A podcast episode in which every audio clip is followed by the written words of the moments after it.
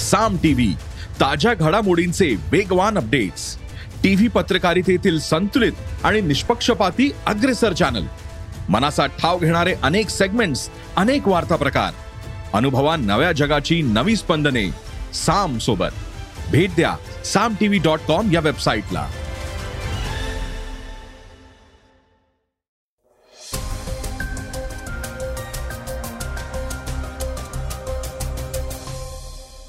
नमस्कार मी सुधीर इंगळगी. सकाळच्या पॉडकास्टमध्ये आपलं स्वागत आहे. आज पॉडकास्टमध्ये ऐकूयात भारतातली पहिली made in India hydrogen fuel cell bus आता लॉन्च करण्यात आली आहे. आजच्या पॉडकास्टमधून आपण त्याविषयी जाणून घेणार आहोत. देशात सध्या गाजत असलेल्या बिल्किस बानो सामूहिक बलात्कार प्रकरणातील अकरा दोषींच्या सुटकेला सर्वोच्च न्यायालयात आव्हान देण्यात आलंय. त्याविषयीची अधिक माहिती आपण ऐकणार आहोत. आज चर्चेतील बातमीमध्ये मनसेचे प्रमुख राज ठाकरे यांनी बाळासाहेब ठाकरेंची वैचारिक भूमिका आपण सुरू ठेवणार असल्याचं सांगत सूचक विधानं केली आहेत. ती काय आहेत हेही आपण ऐकणार आहोत. चला तर मग सुरुवात करूयात आजच्या पॉडकास्टला चीनच्या एका महत्त्वाच्या बातमीनं. सतत कुरघोडी करून चर्चेत असलेल्या भारताच्या शेजारी देश चीननं भारतीय विद्यार्थ्यांना दिलासा देण्यासाठी मोठी घोषणा केली चीनच्या घोषणेनुसार करोनाचा उद्रेक झाल्यापासून भारतात असणाऱ्या लाखो विद्यार्थ्यांना व्हिसा देणार असल्याचं जाहीर केलंय.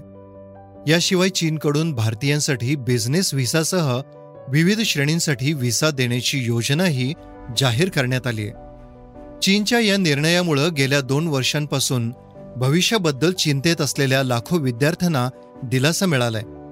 याबाबत चीनचे परराष्ट्र मंत्रालयातील आशियाई व्यवहार विभागाचे सल्लागार जी रोंग यांनी ट्विट केलंय यात त्यांनी भारतीय विद्यार्थ्यांचे अभिनंदन. तुमचा संयम सार्थकी लागला असल्याचं म्हणत चीनमध्ये तुमचं स्वागत आहे असं नमूद केलंय. याशिवाय नवी दिल्लीतील चीनी दूतावासानं विद्यार्थी व्यापारी आणि चीनमध्ये काम करणाऱ्यांच्या कुटुंबियांसाठी व्हिसा लागू करण्याच्या तपशीलवार घोषणेचा उल्लेख केलाय. उच्च शैक्षणिक शिक्षणासाठी दीर्घ कालावधीसाठी चीनमध्ये जाऊ इच्छिणाऱ्या विद्यार्थ्यांना व्हिसा जारी केला जाईल. नवीन विद्यार्थ्यांच्या व्यतिरिक्त यामध्ये चीनमध्ये परत जाऊ इच्छिणाऱ्या विद्यार्थ्यांचा समावेश असेल असं चीनने स्पष्ट केलंय. कोविड व्हिसा निर्बंधामुळं तेवीस हजाराहून अधिक भारतीय विद्यार्थी मायदेशी परतले होते. त्यांच्यापैकी बहुतांश वैद्यकीय विद्यार्थी आहेत. चीननं त्यांच्या अभ्यासासाठी तत्काळ परत येऊ इच्छिणाऱ्यांची नावं मागितली होती. आणि त्यानंतर भारतानं शंभर विद्यार्थ्यांची यादी सादर केली होती. दिल्लीतील चीनी दूतावासाच्या वेबसाईटवर प्रकाशित केलेल्या एका घोषणेमध्ये म्हटलंय की नवीन विद्यार्थ्यांना तसेच कोविड व्हिसा निर्बंधामुळं चीनला प्रवास न करू शकलेल्या जुन्या विद्यार्थ्यांना विद्यार्थी व्हिसा जारी केला जाईल. हायड्रोजन फ्युएल सेल बसविषयी आता आपण माहिती करून घेणार आहोत. भारतातील पहिली made in India hydrogen fuel cell bus आता लॉन्च करण्यात आली आहे. नवीन बस केवळ हायड्रोजन आणि हवेवर धावणार आहे. त्याच्या उपपदार्थामुळं पर्यावरणाला कोणतीही हानी होणार नाहीये असं सांगण्यात आलंय. डॉक्टर जितेंद्र सिंह केंद्रीय विज्ञान आणि तंत्रज्ञान राज्यमंत्री यांनी नवीन हायड्रोजन इंधन सेल बस लॉन्च केली आहे. ही बस पुण्यातील केपीआयटी सीएसआयआरने विकसित केली आहे. बससाठी वीज निर्माण करण्यासाठी इंधन सेल हायड्रोजन आणि हवा वापरली जाणार आहे. या बसमुळं हरितगृह वायूचे उत्सर्जन ही कमी होईल असा दावा करण्यात आलाय. डॉक्टर जितेंद्र सिंह म्हणाले की डिझेलवर चालणाऱ्या अवजड व्यावसायिक वाहनांमधून बारा ते चौदा टक्के कार्बन डायऑक्साईड आणि कण उत्सर्जित होतात. हे विकेंद्रित केले गेलेले असतात. त्यामुळं त्यांना पकडणं कठीण होतं. उदाहरणार्थ डिझेलवर चालणारी बस लांब अंतरासाठी एका वर्षात शंभर टन कार्बन डायऑक्साईड उत्सर्जित करते. भारतात अशा लाखो बसेस अस्तित्वात आहेत. ते पुढे म्हणाले या नवीन इंधन तंत्रज्ञानामुळं प्रदूषण आणि उत्सर्जन कमी होण्यास मदत होईल. डॉक्टर जितेंद्र यांच्या मते इंधन सेल वाहनांची उच्च कार्यक्षमता आणि हायड्रोजनची उच्च घनता यामध्ये खूप महत्वाची आहे. यामुळं इंधन सेलवर चालणाऱ्या बस किंवा ट्रकचा खर्च डिझेलवर चालणाऱ्या वाहनांपेक्षा कमी असेल. या कमी किमतीच्या इंधनामुळं मालवाहतूक क्षेत्रात क्रांती घडू शकते असा दावाही त्यांनी केलाय. अक्षय ऊर्जेला चलन देण्यासाठी प्रयत्नांचा एक भाग म्हणून भारत सरकार लडाखच्या लेह भागात पायलट प्रोजेक्ट म्हणून हायड्रोजनवर चालणाऱ्या बसेस चालवणार आहे. बिल्किस बानोच्या संदर्भात एक महत्वाची बातमी आपण आता ऐकणार आहोत. बिल्किस बानो सामूहिक बलात्कार प्रकरणातील अकरा दोषींच्या सुटकेला सर्वोच्च न्यायालयात आव्हान देण्यात आलंय. सरन्यायाधीश एन व्ही रामण्णा यांनी हे प्रकरण सूचीबद्ध करण्याचा विचार करू असं म्हटलंय. बिल्किस बानो प्रकरणातील दोषींना सोडण्याच्या गुजरात सरकारनं दिलेल्या माफीच्या आदेशाला सर्वोच्च न्यायालयात आव्हान देण्यात आलंय. वकील अपर्णा भट यांनी सरन्यायाधीशांसमोर या प्रकरणाचा उल्लेख केलाय. गुजरातच्या बिल्किस बानो सामूहिक बलात्कार प्रकरणी सर्व अकरा आरोपींना तुरुंगातून मुक्त करण्यात आलंय. गुजरातमधील भाजप सरकारच्या शिक्षा माफ करण्याच्या धोरणाअंतर्गत सर्व आरोपींना सोडण्यात आलंय. दोन हजार चार साली या आरोपींना अटक करण्यात आली होती तर दोन हजार आठमध्ये या आरोपींना शिक्षा सुनावण्यात आली होती.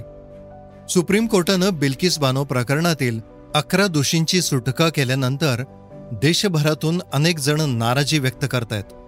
बिल्किस बानो यांनी देखील आपल्यावर अत्याचार व आपल्या सात कुटुंबियांची हत्या करणाऱ्या अकरा दोषींच्या जन्मठेपीची शिक्षा शिथिल करत त्यांना मुक्त केल्यानं सुन्न व्हायला झालंय असं म्हटलंय. या दरम्यान मानवाधिकार कार्यकर्ते इतिहासकार आणि नोकरशहा यांच्यासह अनेक प्रसिद्ध मंडळींनी निवेदन प्रसिद्ध केलंय. दोषींची सुटका रद्द करण्याची मागणी केली आहे तब्बल सहा हजार जणांनी या निवेदनावर स्वाक्षरी केली.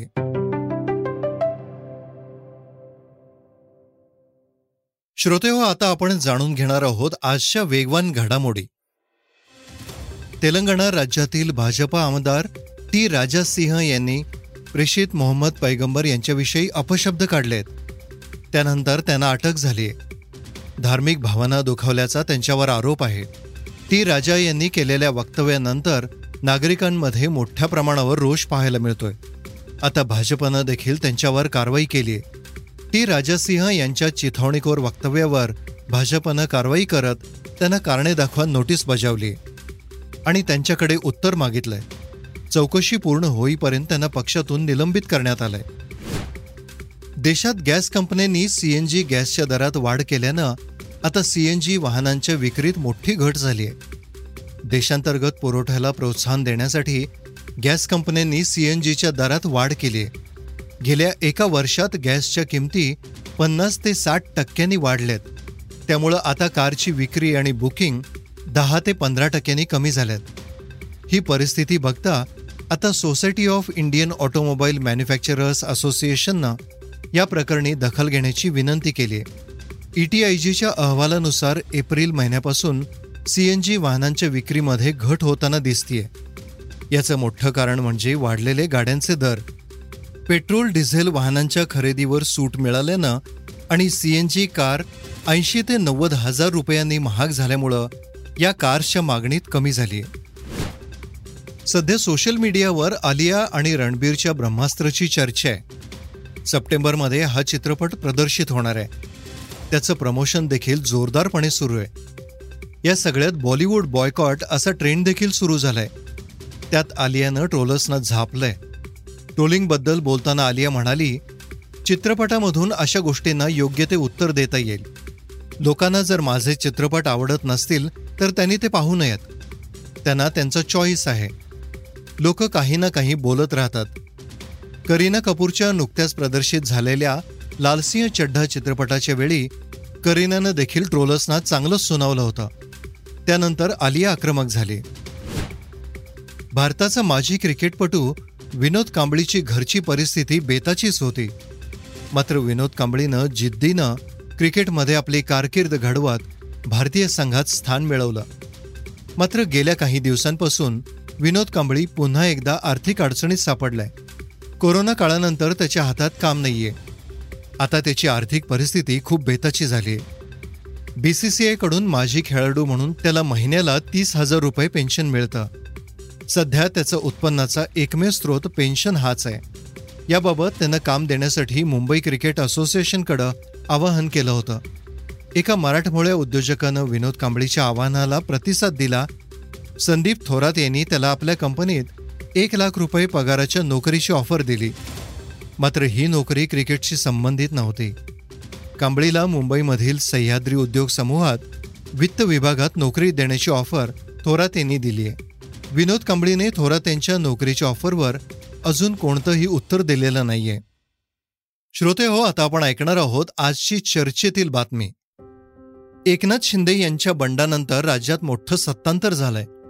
या सगळ्याचा फायदा आता राज ठाकरे घेताना दिसत आहेत त्यांनी पक्ष बांधणीसाठी कंबर कसली आहे शिवसेना ठाकरेंची की शिंदेंची हा वाद सर्वोच्च न्यायालयात पोहोचलेला असताना राज ठाकरे यांनी सूचक विधान केलंय. आपल्या शस्त्रक्रियेनंतर राज ठाकरेंनी पहिलीच जाहीर सभा घेतलीय. या सभेत बोलताना त्यांनी आपण बाळासाहेब ठाकरे यांचा वारसा चालवणार असल्याचं सूचक विधान केलंय. ते म्हणाले माझ्या मुलाखतीमध्ये मी सांगितलं ना.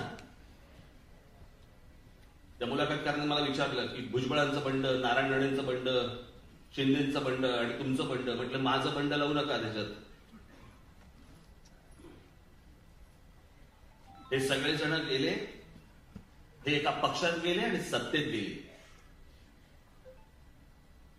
या तुमच्या राज ठाकरेने स्वर्गीय माननीय बाळासाहेबांना भेटून त्यांना सांगून मी बाहेर पडलेलो आहे.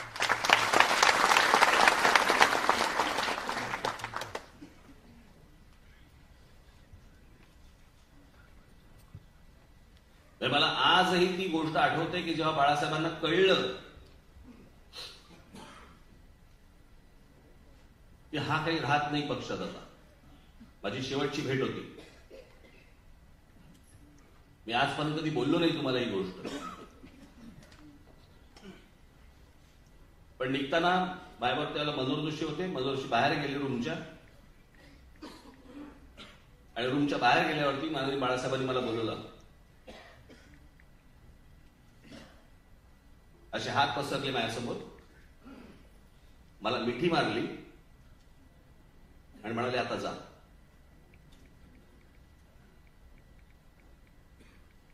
त्यांना समजलं.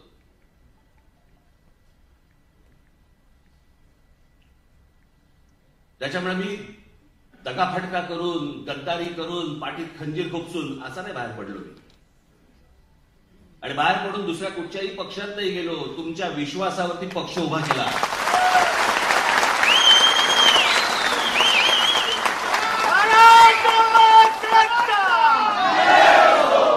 आमचे महापुरुष आम्ही जातीत वाटून घेतलेत.